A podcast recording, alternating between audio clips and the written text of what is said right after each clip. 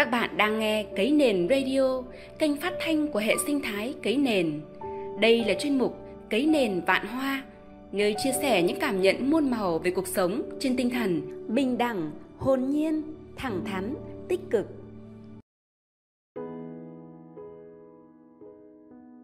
Văn hóa của người Việt đã suy thoái đến mức nào?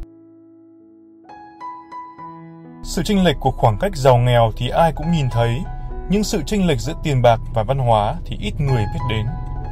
Tác giả Lê Thiết Cương, họa sĩ, nhà nghiên cứu văn hóa. Giả sử vào một buổi tối của năm 1986, có một cô gái ở ngoại ô Hà Nội sau khi đi chơi về, đi ngủ và giấc ngủ của cô ấy liền một mạch, giờ mới tỉnh dậy. Sáng nay, cô gái đi vào thành phố thì chắc chắn cô sẽ bị lạc. Đương nhiên, vì cảnh xưa người cũ đâu còn như trước đâu. Quá nhiều đường xá mới, phố phường mới, nhiều cầu to, cầu bé, nhiều khu đô thị tên nước ngoài, nhiều chung cư lênh khênh. Đã vậy lại còn bị hoa mắt vì quá nhiều xe cộ, chả thiếu thương hiệu gì Âu Mỹ Nhật xe nào cũng đẹp, cũng bóng nhoáng. Quá nhiều quần áo, váy xanh đỏ hàng hiệu nõn nà thơm phức, quá nhiều biển quảng cáo ngang dọc, quá nhiều đèn đóm lập lòe nhấp nháy, răng mắc khắp phố phường, quá nhiều đình chùa mới toe, rối rắm cầu kỳ và những pho tượng tạc đẽo, bôi chát bằng sơn công nghiệp kịch cỡm dị hợm lẻ loẹt. Thế thì làm gì cô ấy trả lạc? Tuy nhiên, lạc đường thì chả sợ, cô ấy sẽ dừng lại hỏi đường, sẽ vẫn đi đến nơi, về đến chốn. Nhưng lạc lõng thì chịu chết, chả ai giúp cô ấy được đâu. Con tàu tốc hành của đời sống hôm nay không còn chỗ cho những người vẫn giữ nếp sống cũ. Hành khách của chuyến tàu hôm nay phần đông là những người nhanh nhẹn, năng động, quyết liệt, thực tế, toàn tính. Họ có cùng chí hướng lao đến cái ga vật chất, bất chấp một đời sống tinh thần ngày càng nghèo nàn. Lật lại sắp ảnh cũ, chân dung người Việt cách đây mấy chục năm khác xa bây giờ. Họ lành hiền, chất phác, họ cũng nhanh nhẹn, cũng quyết liệt chứ. Nếu không thì họ đã đi qua hai cuộc chiến để đến ngày thống nhất sao được. Những người Việt hôm nay cũng là người Việt, họ chính là con cháu của người Việt mấy chục năm trước, nhưng tôi thấy họ hình như không còn là người Việt nữa. Người Việt hôm nay dữ tợn quá, bạn có đi đường trường mới cảm nhận rõ, mạnh ai nấy đi, ai cũng mạnh, cũng khỏe, cũng hừng hực, lạng lách đánh võng vượt ẩu đua trên bằng mọi cách, bất chấp tính mạng của mình và người khác, coi thường luật lệ giao thông. Số lượng người chết vì tai nạn giao thông ngày càng tăng, hễ va chạm xe cộ thì sẵn sàng ẩu đả, Vô số vụ đánh nhau, chửi nhau, đâm chém chỉ vì những nguyên nhân rất bình thường, chỉ vì một câu nói, một ánh nhìn. Một bộ phận không nhỏ người Việt hôm nay coi đánh đấm là phương cách duy nhất để nói chuyện phải trái thì phải. Nguyên nhân sâu xa của mọi câu chuyện trên là ở văn hóa. So với thời điểm cách đây vài thập kỷ thì văn hóa nền của người Việt hôm nay đã tụt xuống một bước. Đổi mới và phát triển kinh tế là hoàn toàn đúng, nhưng giá như nên chú trọng phát triển song song cả văn hóa và kinh tế. Thậm chí Phát triển văn hóa trước đã, rồi hãy phát triển kinh tế. Văn hóa phải đi trước thì đó mới là phát triển đúng nghĩa, đó mới là phát triển bền vững. Chính vì không coi trọng văn hóa nên cái lối sống chạy đua theo vật chất, coi vật chất là giá trị sống, là giá trị duy nhất đang ngày càng phổ biến, lấn át và thắng thế. Tinh thần chọc phú đang áp đảo và ngự trị ở mọi ngóc ngách đời sống từ trên xuống dưới, từ thành thị đến nông thôn. Sự nguy hiểm là nông thôn làng xã nơi sinh ra, nơi lưu, lưu giữ, bảo tồn những giá trị căn cốt của tinh thần Việt, văn hóa truyền thống Việt, cái lũy tre văn hóa của làng, tưởng như không bao giờ bị vỡ bởi vì đã được thử thách qua bao thăng trầm của lịch sử, nay bắt đầu vỡ nát.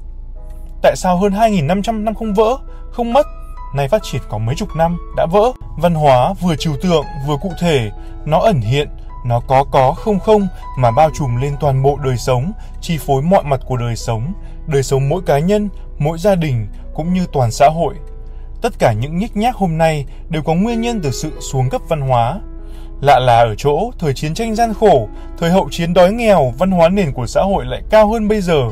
Khi mà cuộc sống đã no đủ hơn, bát cơm đầy hơn, miếng thịt to hơn, quần áo lành lặn hơn, nhà cửa xe cộ bóng nhoáng hơn.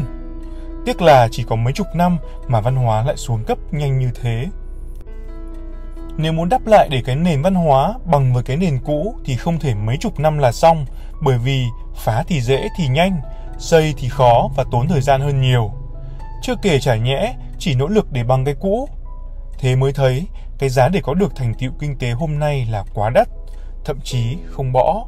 Thêm được tí GDP, tí tiền mà mất văn hóa như vậy thì đúng là được không bỏ với mất.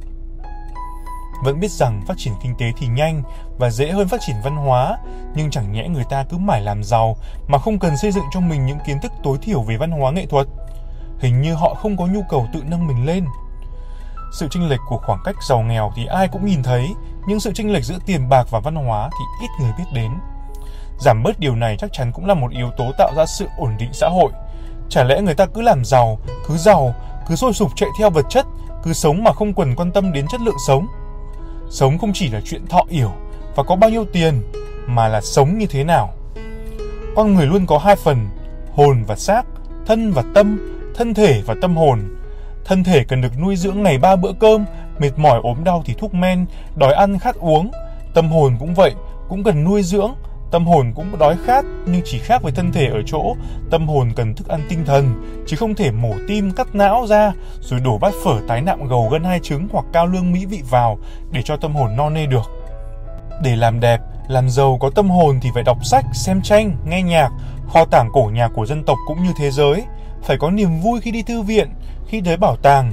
Phấn đấu để có một đời sống tinh thần vương giả mới khó, chứ còn chỉ lao theo vật chất hùng hục kiếm tiền, coi tiền là lẽ sống, tôn thờ chủ nghĩa vật chất, luôn dán đồng tiền lên đỉnh đầu thì thật tội nghiệp. Hình như những người có tiền ở Việt Nam không hề có nhu cầu tự học hỏi để nâng tầm văn hóa của mình lên thì phải. Mà xin lỗi khi họ tự học hỏi để nâng cao văn hóa của họ lên, họ có một đời sống tinh thần đẹp hơn lên thì ấm vào thân họ trước. Nhìn những người có tiền ở Việt Nam thật đáng thương, cũng uống rượu, nhiều tuổi, cũng phì phèo xì gà, xe hơi đời mới, nhà cao to lênh khênh kiểu cách kiến trúc lầu thập cẩm, năm cha ba mẹ tí Pháp tân cổ điển lai tí Ý, tí Ả Rập. Thế mà chơi toàn gỗ lũa, sư tử đá theo mẫu Lion King, đồ gốm tàu dởm, nghe nhạc xến, treo tranh chất tranh nhái hoặc tranh đá quý, thực ra là đá rải đường nhuộm phẩm màu. Có một số những người rất nhiều tiền, những chủ doanh nghiệp to thì sao?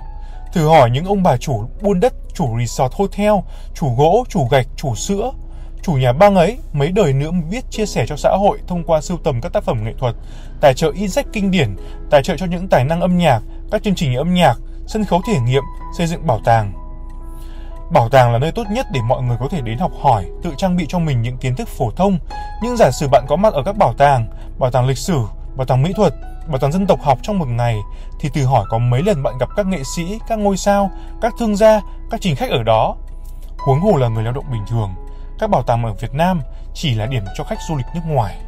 Tại sao lại chỉ đặt ra chỉ số tăng trưởng về kinh tế mà không có chỉ số tương tự về văn hóa? Một số hội thảo quốc tế gần đây có đề cập đến chỉ số hạnh phúc quốc gia Gross National Happiness GNH, trong đó giá trị văn hóa là một yếu tố. Văn hóa không chỉ là phương tiện để phát triển kinh tế bền vững mà suy cho cùng nó là mục đích của phát triển kinh tế.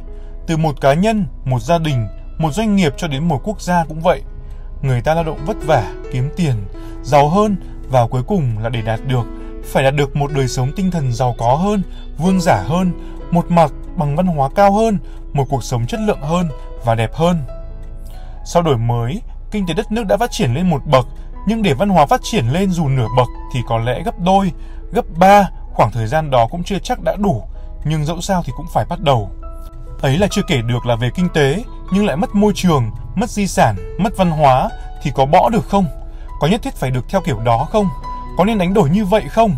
Mất vật chất thì còn hy vọng, có lại nhưng mất tinh thần, mất văn hóa, mất truyền thống là mất hết. Đã đến lúc phải coi biên giới là một khái niệm mở, văn hóa cũng là biên giới, mất văn hóa là mất nước.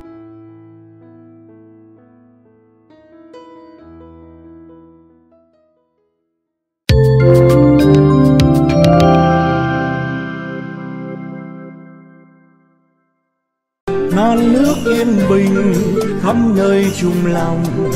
Mình về nơi đây, cái miền không non xa.